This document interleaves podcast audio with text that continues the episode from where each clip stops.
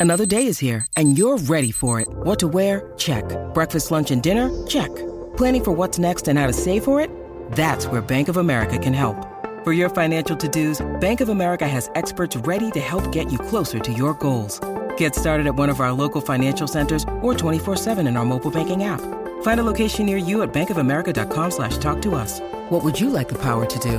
Mobile banking requires downloading the app and is only available for select devices. Message and data rates may apply. Bank of America and a member FDIC.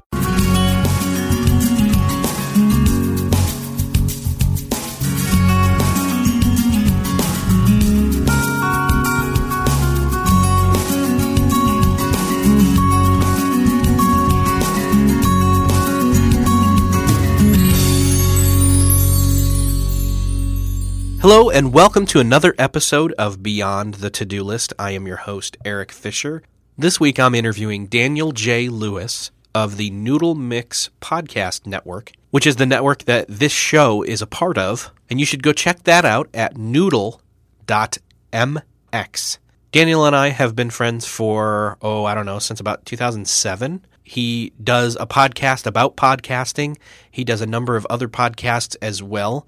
And you should check them all out again over at that noodle.mx link. He and I talk about his entrepreneurial transition from where he was to where he is and some of the tips and tricks he's found, as well as some of the failures that he has learned from in that road and that process. Well, this week it is my privilege to introduce Daniel Lewis. He is the well, I've known him for a long time, and, and actually, I'm just going to let him introduce himself. How about that? Welcome to the show, Daniel. Hey, Eric. Thank you so much. I'm Daniel J. Lewis. I love the middle initial in there just because. Have you ever seen Daniel Lewis, the the name combined with each other? And it looks Um, like Danielle Wiss. Yeah, I haven't ever thought about that. So, What the internet has introduced us to in But I'm- usernames and yeah, I'm now going to refer to you as that for the rest of the show. just kidding. So, uh, this is an interview we should have done months and months ago when I first started the show. And for, for whatever reason, we've put it off. But I think partially because I'm busy and you're busy, and we're both recording our own show or shows on your case. And my show, let's start there. My show is part of your podcast network. Right, Noodle Mix Network, where the theme of our content is stuff that makes you think, laugh, and succeed. And I've really enjoyed having you as part of the network. And uh, I know many of my listeners from my other podcasts are saying, "Oh, I'm, this is so awesome that you have this podcast as part of your network." I started listening to it, and it's amazing. I watch the reviews and such, so it's great to be working with you. And uh, you're bringing great content to the network as well. Yeah, and I knew that I was in good hands, that you were going to be able to do some stuff with the site that I couldn't do, like increase the load time and a whole lot of back end stuff that honestly, I'm not a detail oriented person, although I could have sat and learned it, but I knew you were.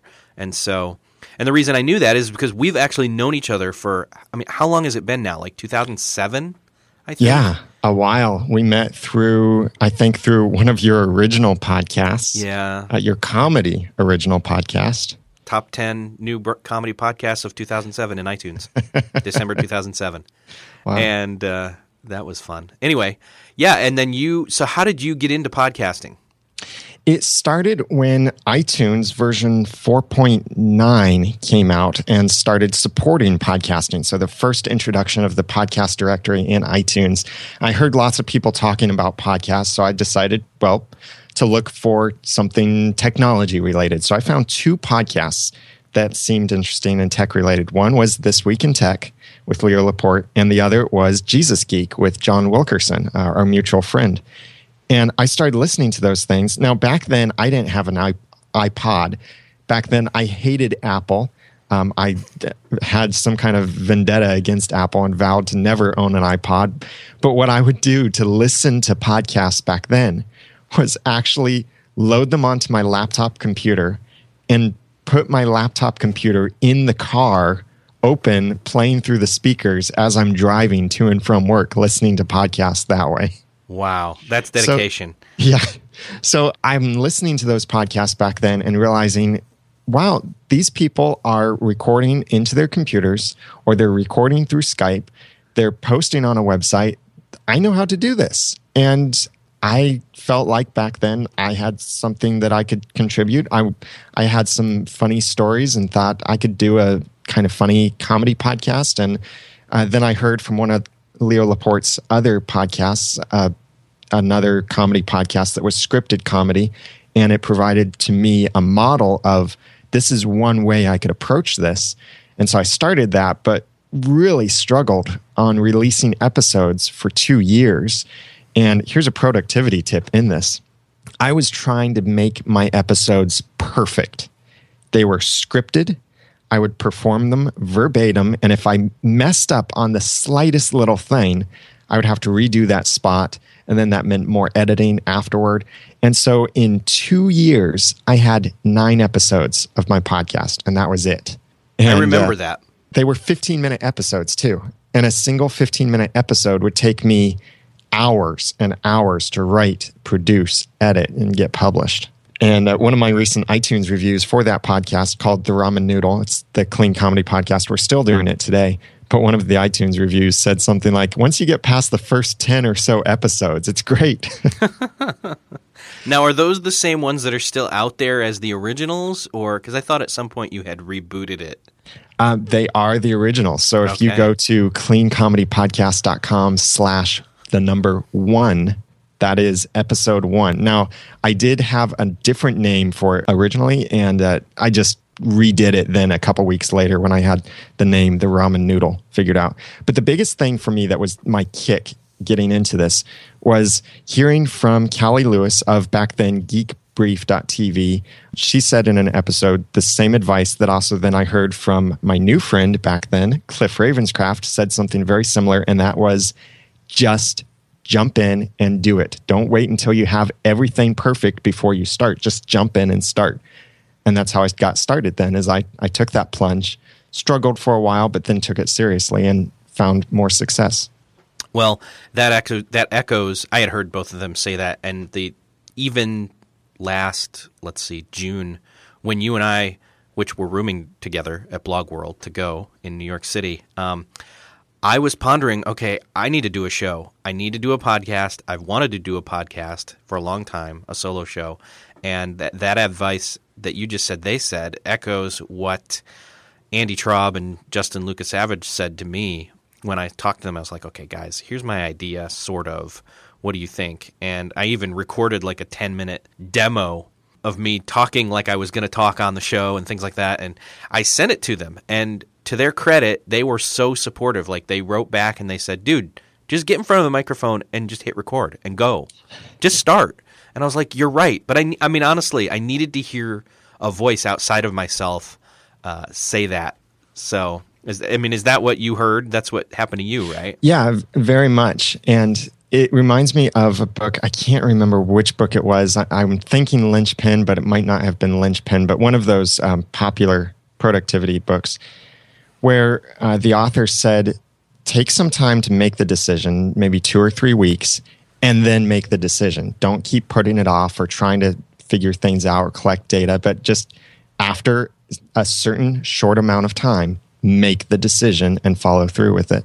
And so that was 2007. Seven and yeah. so seven into eight so 07 into 08 is when you were doing the first like 10 episodes or so? Right. Yeah. Well first 10 episodes took me two years to do. Uh, so it was 2009 that i started taking podcasting seriously in, in november of 2009 because i was hearing other people releasing weekly podcasts seeing their success and realizing blah i've got nine episodes in two years. This is pathetic. I'm trying to be too much of a perfectionist and uh, I, I knew that podcasting was something I definitely wanted to do. I'd invested money into upgrading my equipment and such.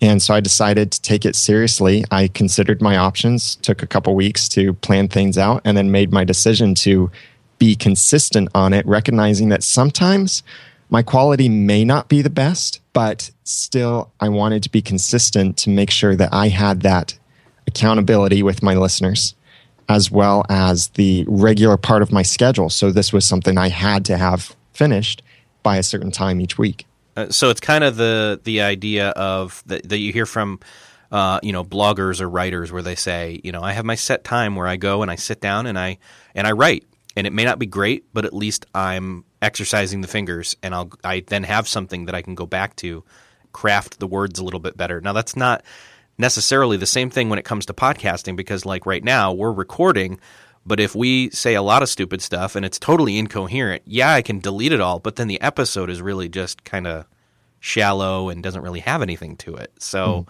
it's not the same thing. You have to re-record or rewrite or re-edit when it comes to recording audio, which which again, you've become very knowledgeable about in terms of audio quality. And for the fact that I mean you've you do a podcast about podcasting one of the few that I know of mm-hmm. that you know that I trust at least called Audacity to Podcast. And when did you start doing that? Was that after you went solo? Not solo.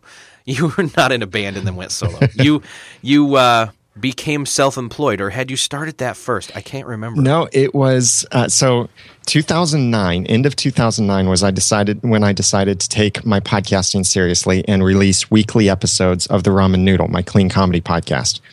Around that same time i was listening to other podcasts about podcasting and there weren't very many uh, back then.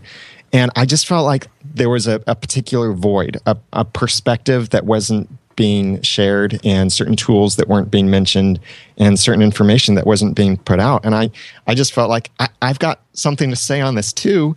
Why isn't anyone else saying this? And then I just at some point realized, well, because I need to say it. That's why no one else is saying yeah. it. So it was summer of 2010 that I launched the Audacity to podcast and decided that back then it was going to be a podcast about podcasting.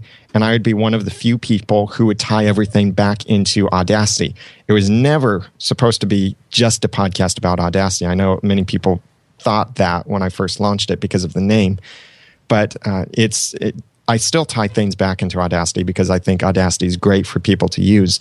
But that was 2010 that I launched that. And I started right away with doing weekly episodes. And it got featured in iTunes, uh, not just in New and Noteworthy, but it was featured on the front page of wow. the iTunes podcast store as a, a high recommendation for people to download and subscribe to. And that really surprised me it suddenly connected some dots for me back then because I was still working in a full time job in 2010. It was a dream job. And I had accomplished, though, every one of my dreams mm. at that job. And then I had nothing left. And I wasn't living out the dreams. I'd accomplished them. And then, due to reorganization and restructuring and all of that, I wasn't able to keep doing many of those things. So I felt like I've accomplished all of my purposes here. Now what? Because I couldn't just sit stagnant and not have any future goals there there wasn't anything else for me so i kept trying to figure out where can i go from here and i tried several times to pursue this freelancing self-employment option and it just wasn't working. But then when i launched the audacity to podcast in summer of 2010 i realized this is that missing piece. Because when i saw my subscriptions and numbers and audience take a huge spike up then I realized this could be where I get to market my services to people, connect with people who will either be interested in hiring me to help them or will refer other people to me so that basically I would never have to do any kind of advertising. My community would advertise for me or bring the business to me as I provide quality content to them and free services to them. So in that same summer of 2010, I was engaged to my now wife, Jenny, and we were talking on the phone one night, and I was telling her about all these plans and ideas. And she challenged me that she said something like, Well, what do you think about setting a goal that one year from now you'll be fully self employed? I thought, yeah, that, that's good. I, I'm nervous about it. I'm scared about that, but I think that's a reasonable goal. And I had in mind this plan of I'll slowly transition out of my job into self employment. It didn't happen at all like that. but I did hit that goal that it was one year later in 2011 that I was able to resign my job, uh, resign it honorably, and then fully pursue and focus on the self employment. And it was because of the audience and the network and the connections and the community that I'd built up through my podcast that enabled me to then take that step a year later. Now, the business is not necessarily a podcasting producing business. It's actually uh, D. Joseph Design, correct? Right. D. Joseph Design is the overall company that many people don't know or don't even care about that business name. And I recognize that. that the, my business name is not on my business cards, and neither is my logo because that means nothing to anyone other than myself. So I put on there what I do. So D. Joseph Design is the overall mother company of everything but um, the different facets of what I do through my entrepreneurial endeavors are the web design is my primary target. So I design websites for people. I redesign sites for people. I can enhance certain things on websites, like maybe something just fixing a little WordPress plugin here or there, creating their website completely for them. I design podcast cover art as a specialty as well, and presentation design, PowerPoints, keynotes, that kind of thing. So there's a lot of design stuff that I work on, but also because of the Audacity to Podcast, where I teach people how to podcast, I do one on one consulting, helping people podcast, um, helping them with podcasting problems, helping them fix issues, improve their quality, grow their audience, that kind of thing. And then this year, 2013, I'm focusing on offering more group training. So I'm having webinars, like a webinar on how to use Audacity, this free program that can be kind of confusing to use, teaching people how do you use this. I'll be producing some digital products that teach people how to do this or how to do that, and hosting more webinars on Audacity, on WordPress, on podcasting, and improving what we do as content creators on the internet. And then there are other endeavors I'm looking into as well, like creating an app for iOS soon, uh, maybe some premium WordPress plugins. And so several things. Like a typical entrepreneur, I've got my hands in a lot of fires and I'm getting burned, but it's awesome. I love it. nice. So, in your transition over from employee to self employed or entrepreneur, what have been some kind of the transitionary type, maybe mistakes or things you've learned along the way from then till now? I took too much for granted in my transition, and I should have planned more by lining up more business when I left. My thought was that, okay, great, I'm receiving all of these emails from people requesting business. And so this will be great. I'll be able to negotiate these contracts and stuff after I leave my job. Well, what I should have done is schedule all of that work, negotiate those contracts before I left so that as soon as I left my job, I'd be able to hit the ground running. That first month after I left my job, I think I made $400 in the month, which doesn't even pay for my mortgage. So I quickly realized this model did not work. I, I wished that I had lined up the work ahead of time and tried to kind of slowly make that transition. Uh, not in the sense of cutting back hours at a full time job, but lining up so that I could just pick up from one job, go straight into another job. Yeah. One of the other, well, you you already mentioned this, but you at the time, your fiance and now wife said what she said about, well, what about a year from now? And that was actually going to be a point after you got married. So obviously you were going through a couple different transitions.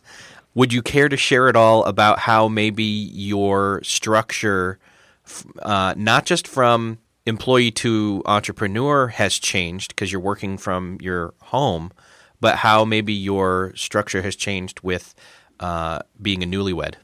Yeah, that was something that really made me nervous when I was considering this because I was thinking, I, I, have this goal now. This is something I really need to do, but I'm still in my first year of marriage back then because we got married in fall of 2010. So I was thinking, should I really be doing this now? Is this too big of a step to take during our first year of marriage? But it, it was something that really needed to be done because the struggle I was facing before making this decision was because I was in a job. It was a good job, not dissing my former employer or anything, but it was a good job. but because I'd accomplished everything, I felt like I there was nothing left for me to accomplish. And so I would come home kind of emotionally, mentally drained, just feeling like I'm not doing anything that I want to be doing. So then I felt like I wouldn't have as much to give to my wife when I get came home. But I would also I'd be wanting to spend time with her, but also wanting to spend time developing the podcast, trying to get this business started. So it was all of these things conflicting for my interest, my time, and I wanted to do all of them. So a choice to do one or the other wasn't saying I didn't want to do the other thing. And it was just really hard.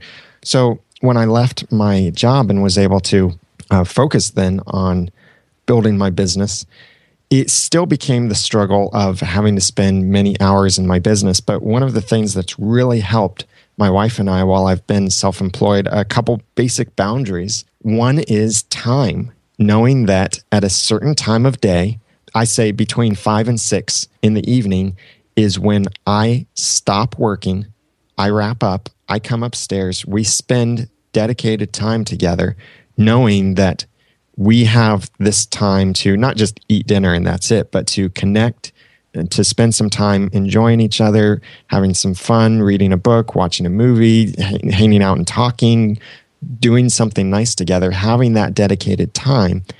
And then at a particular time in the evening, I can still have an hour or two to do my last few things that I need to check on or pick up that I left off from earlier in the day. So scheduling it like that has really helped set that basic boundary of time what are some of the other boundaries do you have other than time? Well, one that we're still struggling with a little bit, and you're going to hear me use the phrase struggling a lot in this because I am now a year and a half into this business. So there are still things I'm I'm trying out and discovering don't work or do work. But one of the things that we still have the struggle with is my working here at home. I work in the basement of our bi level house. So it's not like I'm completely separated from the house, but I'm still reachable. So we're learning that when I need to go to work in the morning, I'm starting to use the phrase goodbye or I'm going to work now. Goodbye. I love you. So it's treating it like I am leaving so that that helps set up that mental barrier that I'm gone, I'm at work, I'm trying to focus now. But then occasionally throughout the day, we get to briefly connect, like for coming up to refill my water or to have lunch together. And certain days we have dedicated times that we'll have breakfast together this day on this time, or we'll have lunch together on this day. So trying to implement that boundary can really help. Now, I don't have a door to my office.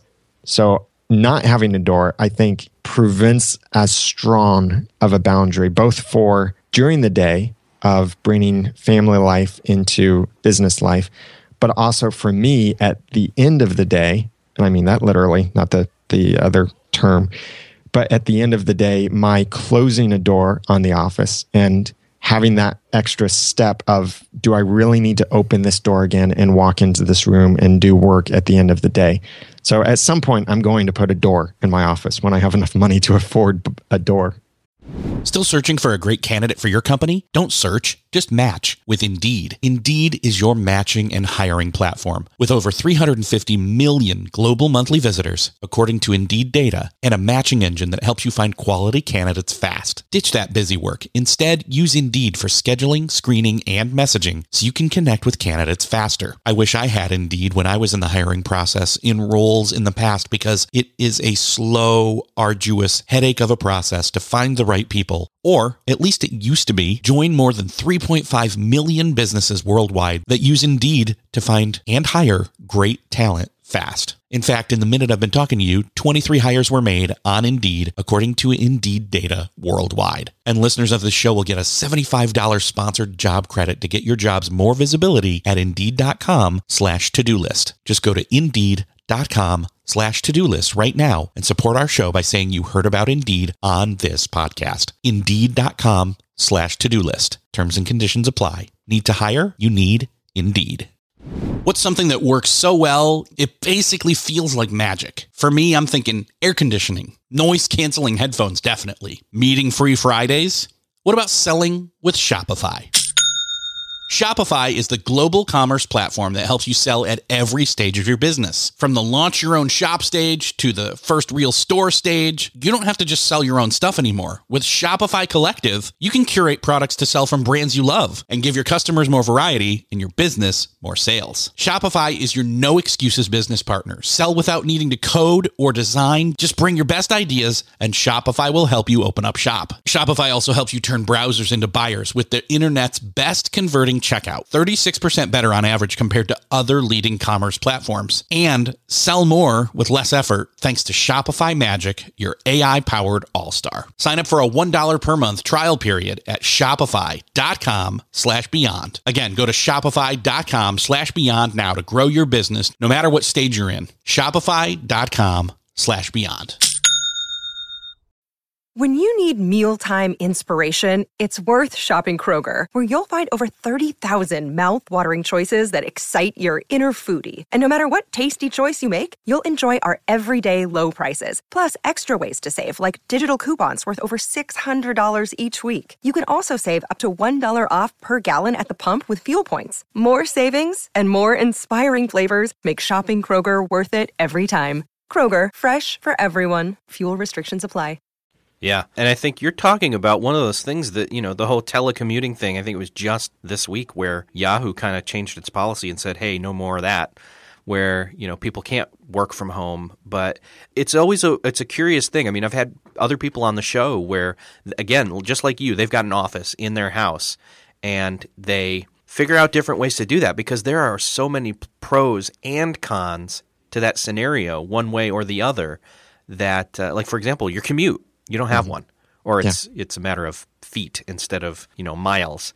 So that's a plus. But then the, on the downside is if you don't have a as strict enough boundary to you know maintain focus while you literally do need to get work done, that can be a con. And so there have been different ways that you know people have brought up the way that they they put that boundary in place or how much of it they need.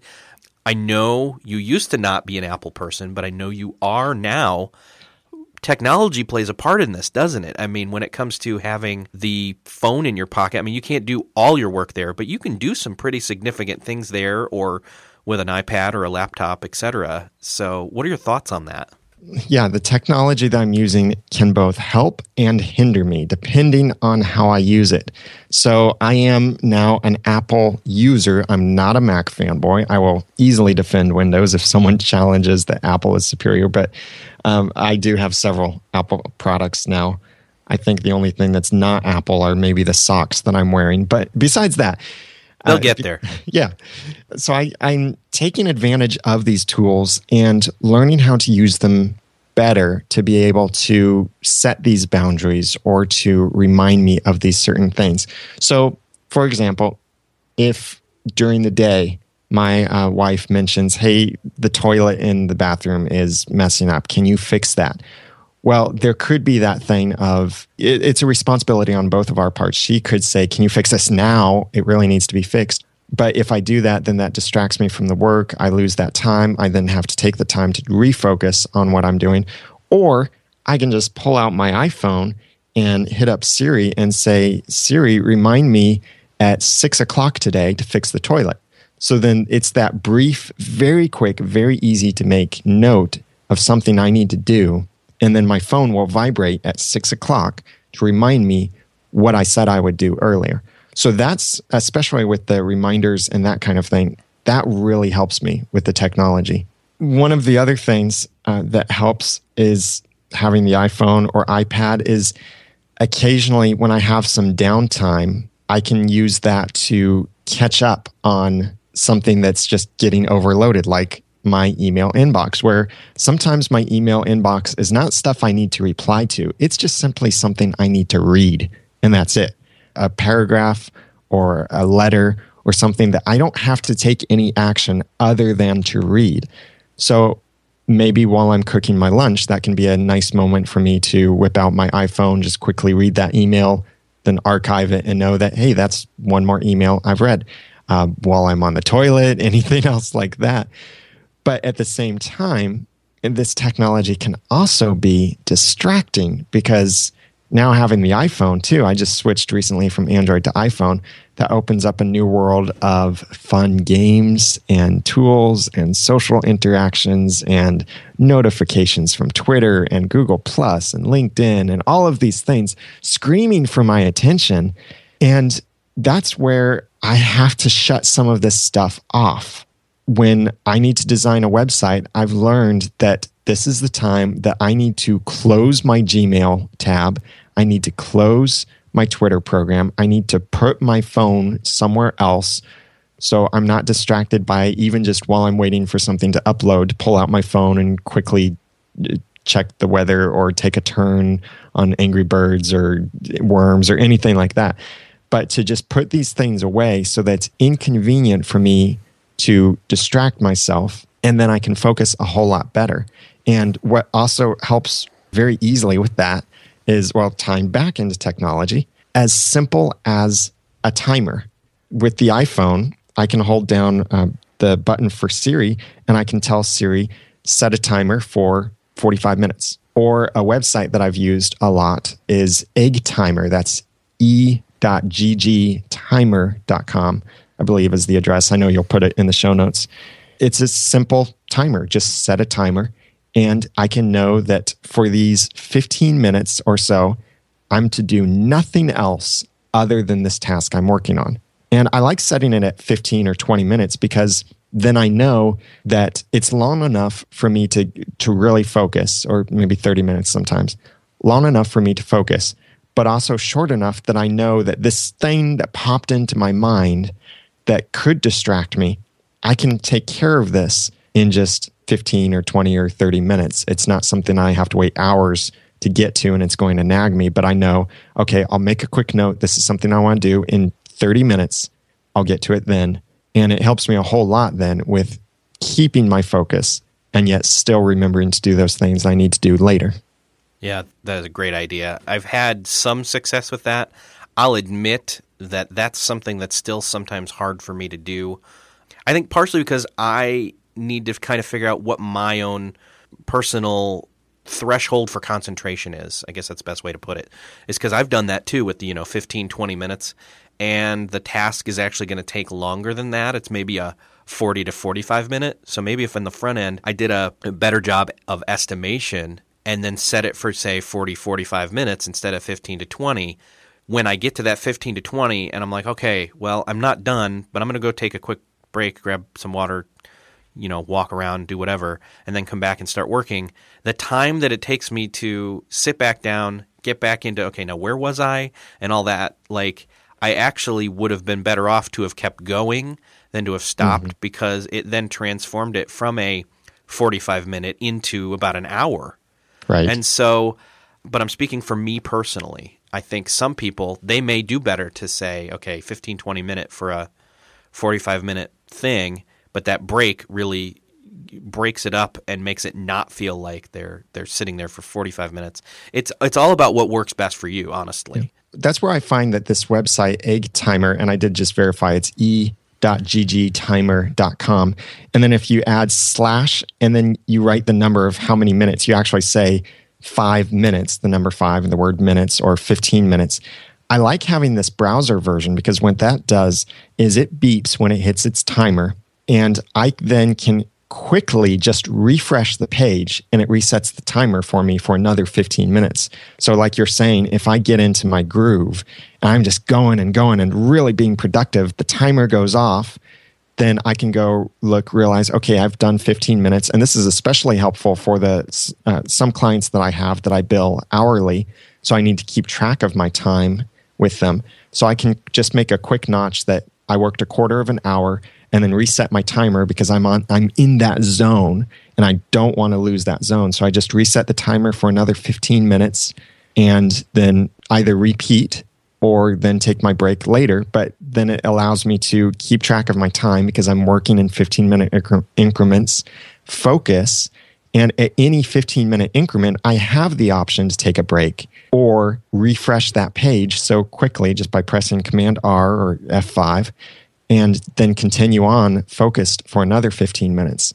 And it works really well when I do it. And that's the thing. I sometimes forget to do this, but every time I've done it, it works really well for me to focus. Okay.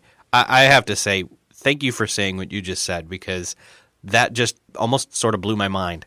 Because I realize, duh, why don't you just hit another, you know, hit go on another 15 minutes and keep going? You don't have to take the break if you're on a roll, but it could be contextual. So, and I think what we're, we're talking about here is just really being effective with the time and using it for what we've pre-designated it for. I mean, like Michael Hyatt has said, and even said on the interview with him, was stuff that gets calendared gets done. And you know, uh, one of the things that you know, like you, you were talking about with putting the boundaries around use of mobile technology, is that sometimes that time, like for example. I don't think your wife would like it really much if during the designated time where you're spending quality time with her, intentional time with her, interacting with her, then in, you know, unless you've predetermined, hey, we're going to play Words with Friends and sit next to each other but stare at our phones, which you know, whatever, crazy people. That unless that's pre- predetermined to be okay with her, she probably wouldn't like it that you're sitting there checking your email. Now you're being productive, but you're not working on the right thing, you right? Know? And so I, I think that's what we're talking about as well while we talk about technology and, and time. Yeah, it's it's ruling our technology, not letting our technology rule us. And I know you listen to the show. It's it's one of those instances where, hey, Tony Stark is still in control of the Iron Man suit. The Iron Man suit. Jarvis does not control the Iron Man suit. Okay, Jarvis is is the the helper of Tony Stark. So with all the things that you're juggling with the business, you're also recording live recording of podcasts every mm-hmm. week. And uh, your rule of choice or thumb or whatever you want to call it, the podcast consistency is to do it consistently, and that the preference probably for most podcasting listeners is to have one new episode a week. Is that right? Generally, but many podcasts that release more than one episode a week do find actually more success. So, what I'm trying to do with even my weekly episodes, like the Audacity to Podcast, I'm also trying to produce midweek content, maybe not necessarily an extra episode, but maybe a video for YouTube that then I can upload in my video uh, feed edition of my podcast, or maybe a blog post or some extra content. So it's not like my website is only being updated once per week, but a couple or a few times per week. I know with the workflow and again with creating some of the boundaries and for the fact that you are recording some of these shows with your wife as well as other co-hosts throughout the week sometimes into the evening like not you, you, know you're you're doing it in the evening and not just during like standard work hours. Mm-hmm. how does your weekly calendar look and how do you manage that? Well the scheduling specific times for each thing really helps. So i know that monday morning I get some work in answering some emails and stuff and do some design work Monday mornings. But at Monday at 11 o'clock is when I stop that. My calendar reminds me this is time to prepare for the Audacity to podcast. So I pull together my notes from the weekend or from the past week that I've made on content that I want to present. And then I start writing my show notes, preparing for that. Then I record at two o'clock. Sometimes I, it's right down to the wire of I'm putting the finishing touches on my show notes. Sometimes I've been able to take a break, get some lunch before uh, recording the podcast. But I have that nice hard deadline of I record, my community will be there waiting for me at two o'clock Eastern time on a Monday. So I better be there and at least know, let them know it's going to be a few minutes late or, or present the content on time. And then I know also that after I finish, it takes an hour or so to get that episode finalized, posted online with show notes and pictures and links and all of that. So I have that scheduled. And then I like having a couple days, Tuesdays and Thursdays, that are much more flexible. So those are days that I know if someone says, Hey, I want to hire you for some one on one consulting to help me with my podcast or website or whatever, I can tell them, Great, I'm available on Tuesdays or on Thursdays during the day and then particular evenings if that works better. So having that consistent schedule makes it very easy for me to just tell people, Yes, pick a time on this day, anytime will work, or I have these time slots available.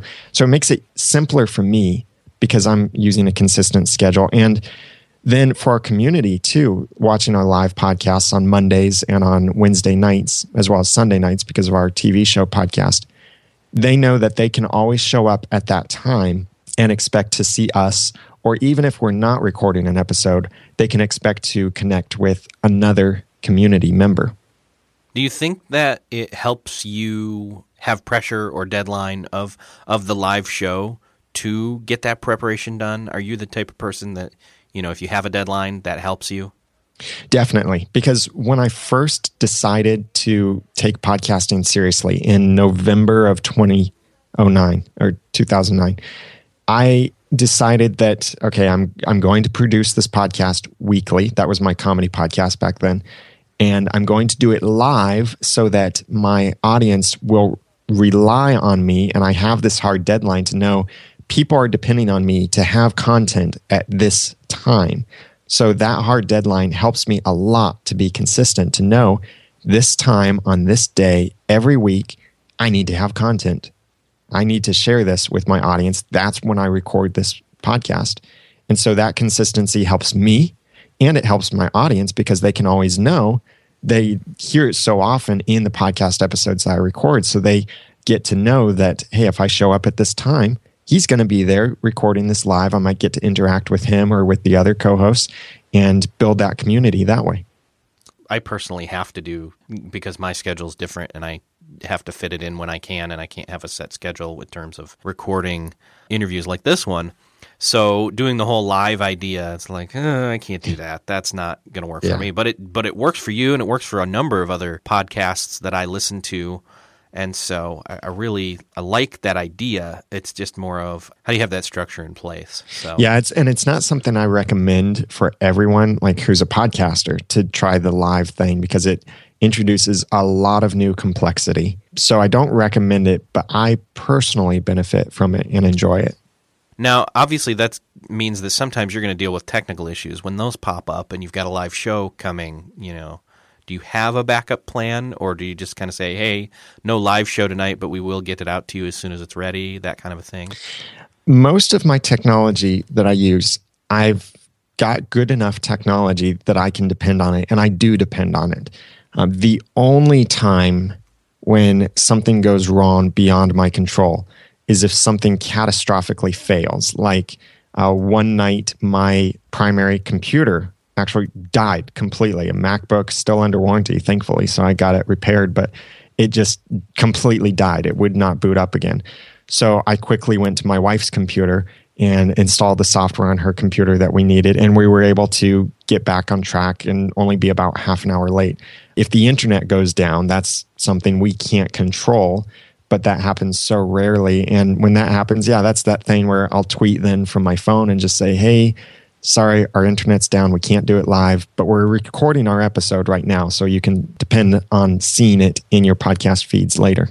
One of the things that I know and I've personally experienced just recently, and I would be willing to talk about a little bit, but I want to get your thoughts on, is when you're producing, you're not just producing one show consistently on a weekly basis, you're doing a number of shows. Right. Three and, shows, four episodes per week. Yeah that's got to wear on you. Like ter- in terms of taking a break or having some some downtime or some recharging. How do you handle that?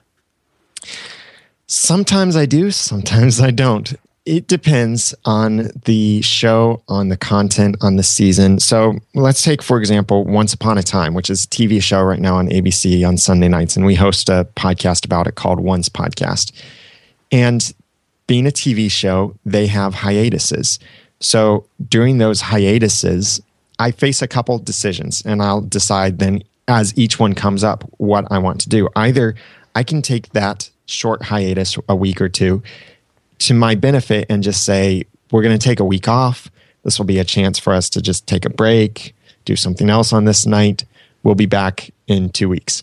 Or this can be a chance for me to then work on something else I might be interested in. Like during one of the recent hiatuses, we got to interview a couple of the cast members of the TV show, which was fantastic. Uh, we're in a one week hiatus right now, and we had a roundtable with other Once Upon a Time podcasters last night. Very fun and a bit of a relief to me because I didn't have to prepare as much. I didn't have to do as much afterward to get it posted. So the workload can still dramatically decrease on these partial breaks But then every now and then, and I'm I am considering this for the future, maybe taking a month or maybe just two weeks off, not producing any podcasts, so that I can focus entirely on these couple big projects that I want to do. And I think that's what it might take because going back to earlier when I said sometimes I have to shut down these other things or close these things so they aren't distractions. I can see a point coming up this year where where I will have to treat my podcast that way and take a one or two week break from all of my podcasts so that I can focus on producing something amazing and do it well and then that can help produce passive income later on. Yeah, exactly. And I think that's one of the things is again it's like what's the time designated for? For me when I started the show, I actually had uh, a friend of mine online say, "Now you do you are building in like cyclical seasonal way of doing the show, aren't you?" And referred to me uh, a blog post that he had done because he had done something where he hadn't considered what the end game was when he started. And so he just thought, you know, he got halfway through, or, or, not halfway through, but, you know, got to a certain point in, months and months into a project. Uh, I think it was a podcast, and just didn't have any kind of way to keep going that he saw at the time, or energy for that matter, and just felt like, you know, uh, I don't want to stop, but I don't I don't have a way to feel like I can keep going or, or renew my passion, etc.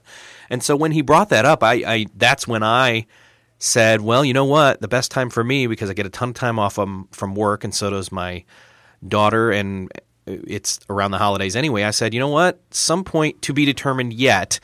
Uh, this was months and months ago. I said, at some point to be determined in December. I am going to take time off. I didn't know how long I was going to go. I thought definitely prior to Christmas through past New Year's at some point, and and what it ended up being for me was mid December to beginning of February, and so that was what six seven weeks something like that. It felt great. It felt great to not be producing the show, but to know people were still finding it. Like I was still, I actually, that was one of the things I did was before that, I actually was privileged enough. I had a couple of different people ask uh, to interview me. So I was actually out there promoting the show, so to speak, while I wasn't recording new episodes, but full while knowing I was going to re record new episodes as well as jump in prior to recording new episodes and actually do some grunt work of lining up some of the new interviews, et cetera, doing the business side of things. And so, but what I want to ask you is, is for a podcaster or, or a content creator where their audience expects weekly content or monthly or whatever the whatever the expectation with the the uh, audience has become how do you prepare them for that break or do you do you miss out do you miss out on opportunities or is I mean in the long run obviously it's still taking the break is worthwhile because you're recharging to be able to do bigger and better or the same so yeah, I, I covered uh, this topic actually in an episode of my podcast at theaudacitytopodcast.com slash 107. I talked about podcasting breaks and frequency and how they affect subscribers. And for content creators on the internet, the more frequently or the more consistently we can produce content, the better it is. But these breaks can also be great times for us, like you're saying, to do other things, to refocus, to produce even better content. But the main thing is to uh, lead up to these breaks, letting the audience know it's coming. Because if you just take a break and the audience doesn't know, they're going to worry about you. They're going to wonder, did you pod fade? Did you just kind of lose track of your time? And haven't gotten around to this yet. So the biggest thing that I talk about is announce this. Let people know ahead of time and remind them about it ahead of time. So if I'm going to have a 1 month break for example in later this year or something like that, start letting people know ahead of time near the end of my episodes, not near the beginning, but I would let them know I'm going to take this month break. I'll still be reachable by email, but you're not going to see any new podcast episodes. I'll be back on this particular time. So it reminds them of that. It's on their mind. And then they know they can expect me to come back and not that I've just temporarily disappeared off the radar.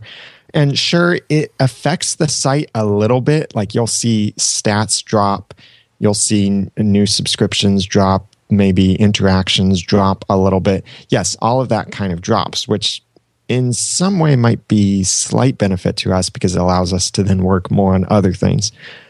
But then once you pick up again, as long as you then hit the ground running again and pick up again well, then you'll just pick up all of that juice again and go with it and I'll honestly say I think that's one of the reasons one of the things I didn't do a great job at as I literally said, "Well guys, this is the the end for season 1 at the end of the last episode." I didn't prepare anybody, and I think some people didn't even listen to that very very end part. And so there were some people like, "Hey, when's the show coming back? I where are the episodes?" And I honestly didn't prepare the audience very well, so I confess to that. But uh, and sometimes if there's if it's a longer break, uh, even sometimes if it's a one week break and you have a consistent one week publishing schedule, having just a simple one minute or so episode that you can reuse again in the future where you just say, Hey, I'm taking a break this week. I'll be back again soon. Don't worry, everything's okay. Just taking a break to focus on something else. Or, you know, some kind of generic message or a blog post or something like that that you can put up there so that when people go looking for the content, then they see right there, instead of it being buried inside of an episode, they see right there that you are announcing this. And then later on, when the break is gone, you can remove that content from your site and from your podcast feed because it's no longer relevant. And so ultimately, it's just giving enough warning to the change in the expectations. Right. So, Communicating what's going on. Yeah. All right. So I got to ask you the question that I ask everybody, which is in an ideal world, how do you start your day? In an ideal world, I sleep in until noon, wake up with Krispy Kreme donut. Okay, that's not practical. Um, no, you said I said ideal. You know, I didn't I don't say work. practical. I just make lots of money, not having to work, and I can do whatever I want. But that's not actually what I'm working toward. But here's what I'm trying to set as my target for an ideal day which actually starts the night before the day. So, the night before the day, I want to have some time to exercise. I shower at night, so I like to exercise before I shower. And I'd kind of gotten out of the habit of exercising. I'm a black belt in karate, and I used to exercise and be very active in karate. But, you know, the marriage pounds have come on a little bit, and the losing some of that energy. So I'm getting back into exercising. I do that at night for about half an hour or so, trying to do that and shower and get to bed by about 11 o'clock at night is when I want to be in bed. So then the next morning, I can wake up at about six o'clock. And one of the first things that I do when I've woken up and after brushing my teeth, getting a drink of water, you know, restroom, all of that kind of stuff, is spend some time in the Word, uh, in the Bible. I'm a Christian, and I have really discovered, especially within this last two and a half years of my marriage, that if I am not feeding myself spiritually, that I then am not equipped to lead my wife spiritually, physically, and all of these other things. So I need to make sure that I'm being a good follower before I can be a good leader. So I'm working hard on my own personal spiritual disciplines to spend dedicated time following a plan of what scripture I will be reading on a particular day, and spending some time in prayer, and just honestly praying and asking God, please bless my business so that I can be working less, making more, and giving more to other people, and giving more to my own wife by being able to spend time with her. So I don't really have great visions of being filthy rich someday, but I would like to be working less and making more so that we have more time. So so then after I've taken care of my spiritual condition, then I want to see how my physical condition is working on my website, my stats. So I do I am one of those types that I check my stats every day. It's part of my morning routine is I have a folder inside of my web browser, Google Chrome, that I have a couple folders of bookmarks that I check. So one is stats, one is affiliates. And I load my browser, I right click on this folder, and I say to open all of these bookmarks in a new window, and I open all my affiliate links in a new window. So I check my stats to see how, are my podcast downloads doing. Um, uh, does there seem to be growth? I'm not obsessing over the stats. I'm just doing a daily check to see what's new. Uh, is there a spike in growth? Something that I can see that I've hit a nerve, or is there a drop in growth or drop in downloads that might indicate a problem or might indicate I hit something that isn't uh, beneficial or it isn't something that works with my content. So I check my uh, podcast download stats, my RSS subscription stats, which are indicative, not accurate. And I check my Google Analytics website stats for every one of my websites, including Beyond the To Do List, because I like to see how it's performing and uh, the website visitors there. I check my YouTube views, and I also have started checking the iTunes page to see just what are the top 10 podcasts under different um, categories in iTunes. So the iTunes provides a page where you can check this and see what are the top 10 charts for different countries. Then I check all of my affiliate services like uh, Commission Junction, Amazon, ShareASale, sites like that to see have I had any new um, affiliate sales, new revenue generated in that way? Especially if I've recently released a podcast episode or a video or blog post or something that promotes an affiliate. I want to see is this converting yet? And uh, I check for WordPress plugin updates and WordPress core updates every day. This is also in these tabs that I open in the morning. And after I've looked through those at the same time, I have loading in the background another pl- program that checks all of my iTunes reviews. So I'm checking to see podcast reviews for all of my podcasts and podcasts in my niche. Some people might think that's a little bit stalkerish of me to do, but I'm checking what do people think about other podcasts in my niche? Is someone saying there's a particular hole that's not being filled by all of the podcasts in this niche. Is this something that I can do? Or what can I learn from what people think about other podcasts? So I have, uh, I use a program called CommentCast, which is for Mac only. And it checks all of the reviews for my podcasts under Noodle Mix Network. Then I check the reviews for all of the Once Upon a Time podcasts and all of the other podcasts about podcasting to see how are we as an overall community doing and uh, what's the audience think of what we're doing yeah and that's market research really. It's not a, a bad thing it's not stalkerish i don't think. Yeah. And in general like all of this you could call this all market research not obsessing over my stats like oh did i get more downloads? Did i and refresh refresh refresh. I'm not doing that. It's just check it once in a day and see what's new and see how things are doing. It's just a, a, it's like checking your temperature, which I guess we don't really do that every day either, but maybe we should be doing that to just see how healthy are we? What's the health of the podcast network of just this whole empire that I'm running? How are things going? And checking that each morning. And then many times that's inspirational too, because I'll see an iTunes review and it just really lifts me up because I think, wow, this is great this is something uh, fun and exciting to start the day with, knowing that someone said this about us. And it can really be encouraging too. Yeah. Well, I mean, I can attest to that. I've had such a great outpouring of just awesome reviews from everybody that's listening to the show. And and if you're one of them, if you're somebody out there that has listened in the past and has written a five star review for me, I read those and they really do make me feel awesome. So so everybody else should do one too and make me feel even more awesome.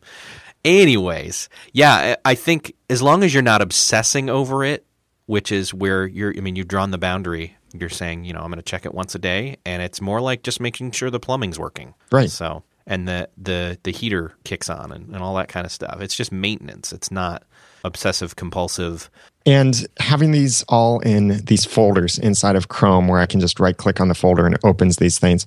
This whole process takes five minutes or so, and that's it. That's some great collective sort of manual automation. And then after that, I move on to the rest of my day. Uh, continuing then with the ideal day, then at some point having breakfast with my wife in the morning, getting back to work, maybe recording a podcast episode during the day, having a couple consulting calls uh, during the day, designing, creating in general, being creative, productive, and connected with the community during the day. And then about five o'clock, either cut off what I'm doing or start wrapping things up and then spend the evening with my wife, which we don't have kids yet. So my family is just my wife and I right now. And uh, so I would like to be able to have the evenings that then I can just relax, not be worried about work, not be thinking about what are the emails that's coming in, who do I need to email back, but focus on that time of intentionally connecting with my wife and doing things around the home. And then later on in the week, so that's a typical daily preference. Now, each day is a little bit different depending on uh, what day of the week because I record podcasts on certain days. But in general, that's what I'd like the ideal day to be. And then be able to consistently, one day a week, work only half a day and spend the other half of the day with my wife, working on things together, um, doing things she wants me to do around the house, or connecting with her in some way, not having to do paying work. And then having the weekends to relax, do something else, connect with friends, family, work around the house, get the other stuff done that I need to. Now that's that's the ideal. That's not the way it is right now, but that's what I'm working toward because I'm still in my first year and a half of this business. So that's why I'm working toward is to have that freedom and control over my life and my business instead of having my business controlling my life. Good stuff. If somebody were interested in all the different shows that are on your network, as well as what type of work you do web design wise and how, how you might help them with their podcasting or their website, or let's cover all this stuff so they know where to find you and what you can offer them. I have a lot of websites, but I'll give you just two as ways that you can find everything else then through these websites. For all of the podcasts that we have in our podcast network, um, the podcast about podcasting and using Audacity, the Clean Comedy podcast, the Once Upon a Time podcast, our Christian movie reviews podcast, our Christian worldview podcast, and more that we'll be adding this year of uh, fellow network affiliates. All of the podcasts that we produce are on noodle.mx, the Noodle Mix Network at noodle.mx. And then for connecting with me, I would recommend visit danieljlewis.net. And I've got on there, I do have a separate professional site that, as you know, the cobbler's own children go without shoes. My own website goes without redesign. So most of my more updated portfolio and information about the services I offer are actually on my personal blog at danieljlewis.net. And then people can follow me on Twitter at the ramen noodle. Well, that about wraps it up. It's been great to have you on the show. And again, Daniel is one of the people behind the backbone of the show in terms of supporting the web and getting everything set up the right way. So, if you like what you see when you go to beyondthetodolist.com, hit him up at all the ways that he just talked about and connect with him, and that would be awesome. Eric, you are very welcome. I love what you're doing with the show, and I'm not just a participant, I'm a subscriber too. Thank you. Well, that about wraps it up for another episode of Beyond the To Do List. Again, thank you to Daniel J. Lewis for coming on the show as well as just making my website for this show look really, really awesome. And you can check that out at beyondthetodolist.com. And also check out all of the other things that Daniel's doing over at noodle.mx. And you can tweet us both at E-R-I-K, the letter J, F-I-S-H-E-R. And Daniel is the ramen noodle. Tweet us. Let us know you heard this episode and what you thought. Thanks again for listening. We'll see you next episode.